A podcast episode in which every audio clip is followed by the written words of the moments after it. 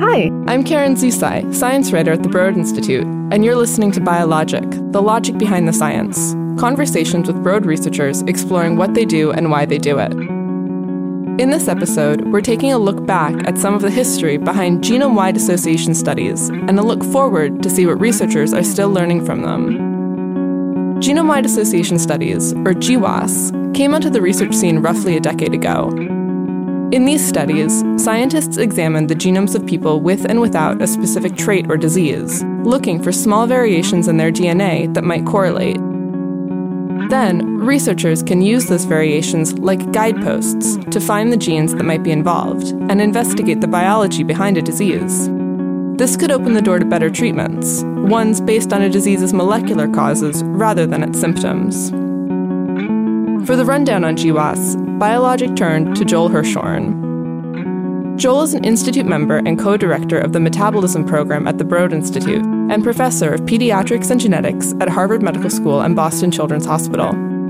He's pursued genome wide association studies since they first became possible, particularly for type 2 diabetes, obesity, and height.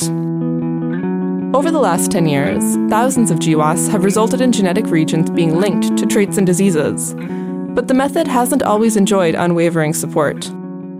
Joel sat down with Biologic to talk about how the research community has approached GWAS through the last decade. Really, the first decently sized, typical genome wide association studies were in 2007. And all of a sudden, it became actually possible to do genome wide genotyping. And that was this amazing thing then because it really changed the game of what you could do. Before large genome wide association studies were possible, Researchers often made educated guesses about what genes might be connected to a disease, and then studied just those bits of DNA. Compared to these candidate gene studies, GWAS represented a leap forward in the search for disease associated DNA. We knew already that candidate gene association studies were largely not successful. Um, we did these exercises. I remember we were working on type 2 diabetes and obesity, and we actually did the exercise of making these long lists of candidate genes. Say, these are the genes we think we should test because they're the genes that have been suggested by previous biology that they're going to be important for diabetes and obesity. When we then did the genome wide association studies and the first signals started to come out, essentially almost none of the genes that came out of the genome wide association study had been on our list because we were just so bad at guessing what the biology was. I think we were all surprised at how bad our candidate gene lists were. And it's not so much that the biology was entirely wrong. It's really, I think we didn't grasp, or at least I didn't grasp, how much of the genome we knew absolutely nothing about. Um, so if you're going to say, well, this is all going to be growth plate biology, to pick height, for example, even height's probably one of the cases where the previous biology is one of the best defined and actually lined up almost the best with what's come out of GWAS.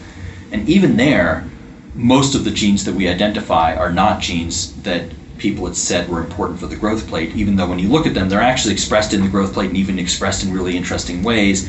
And they're almost, and in fact, some of them then turn out to be genes for skeletal growth disorders.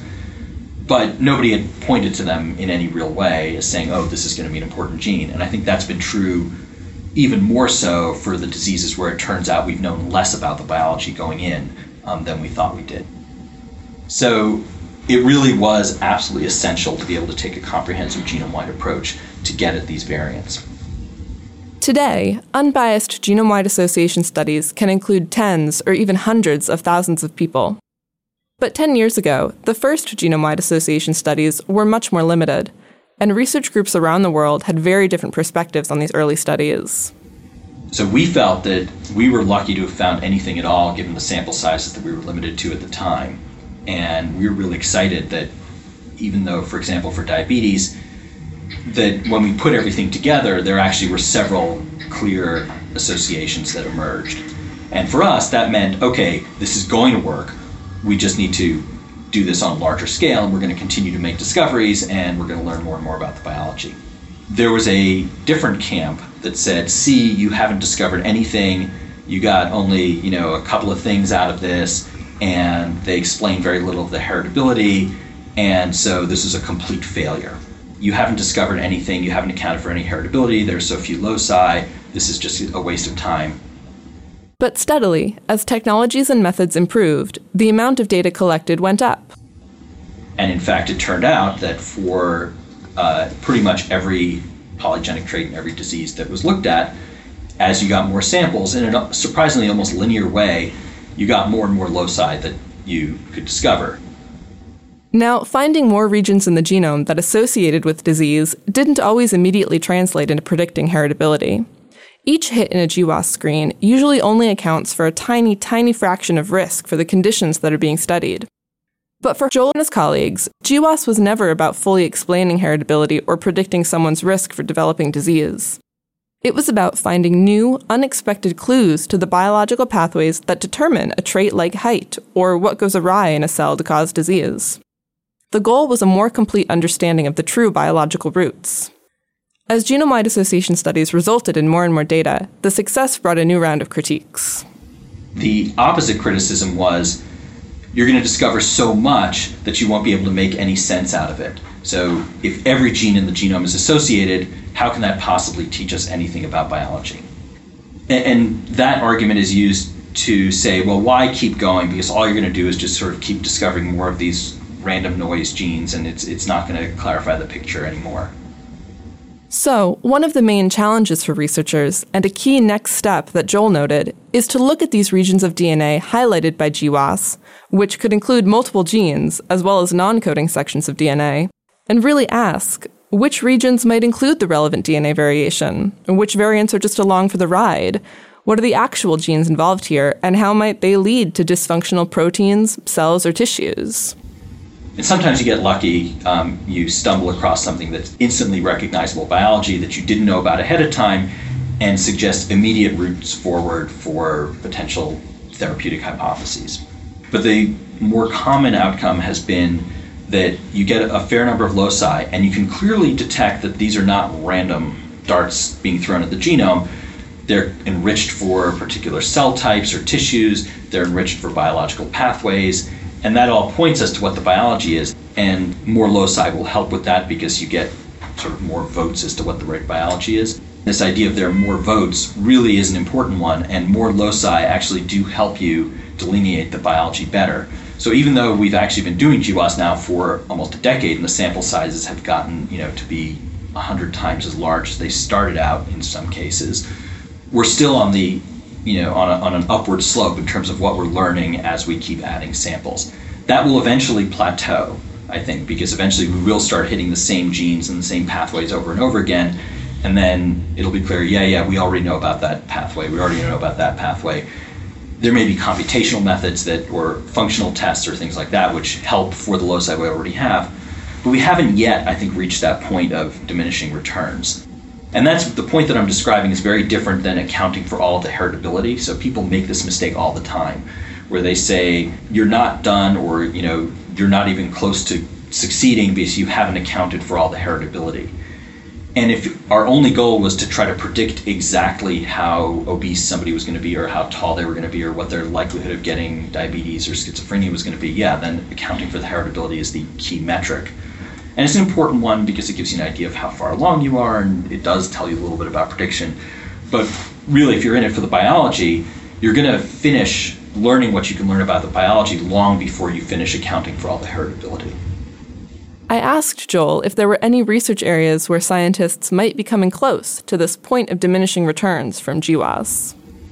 I don't know that there's any one where, you know, we could say we're so happy with the crisp and complete picture of the biology of the disease that we can just stop. We're trying to drive a couple of phenotypes in the quantitative trait realm to completion or to biological completion. So we're trying to do that for height and measures of obesity. Um, probably lipids is also, you know, pretty far down that road. Um, a huge number of loci. They cluster a lot into biological pathways, but even there, out of some of the loci that have emerged, there are clearly new therapeutic opportunities. So I don't think we're there yet, but you know, we're hoping to get closer to that point. But even when researchers think they've found relevant genes in GWAS results, that alone isn't always enough to gain insight into the biology. Scientists are still figuring out what each gene in the human genome is responsible for.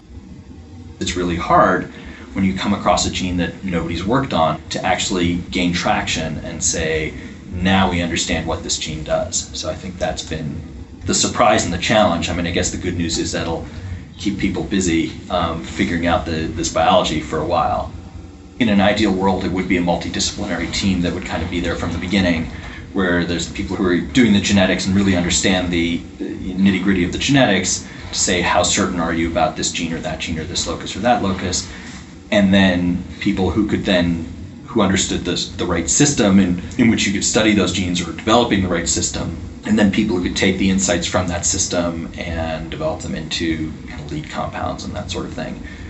I'd say the difficulty is is that uh, in many cases the people who are doing the genetics are really excited about the genetics and quite confident that this is uh, that these are really important insights.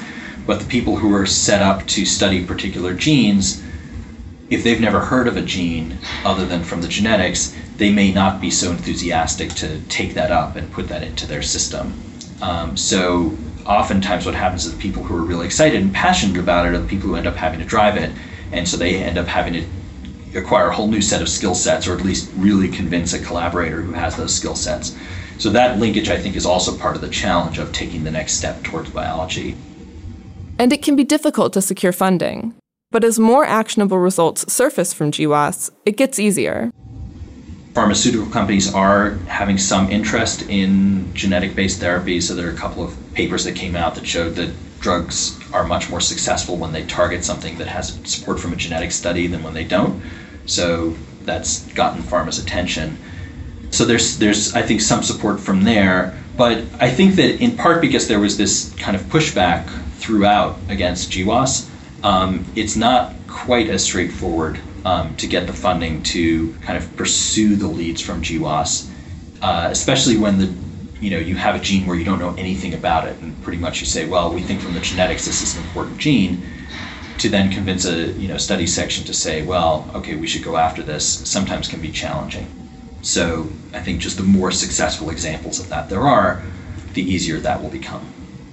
There's still plenty of discovery to do, but I think that we're sort of taking a, a little bit of a rounding the corner of trying to now understand the biology in ways that are rich enough to really let us get some traction on, on therapeutic hypotheses. That's really the challenge of the next 10 years.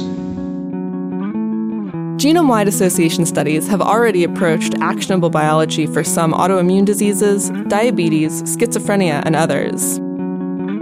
Further initiatives currently underway at the Broad Institute will also help make sense of GWAS hits. Researchers are working to demystify cell regulatory networks, map gene expression patterns in different body tissues, and more. Genome wide association studies are just one tool to uncover the biology that underlies disease and to shed light on new diagnostic and therapeutic opportunities.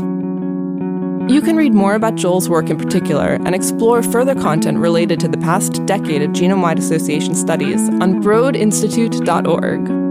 You can also find more episodes of Biologic with transcripts on broadinstitute.org and through SoundCloud, iTunes, Pocket Casts, and other podcast distributors. For The Broad, this is Karen Zusi. Thanks for listening.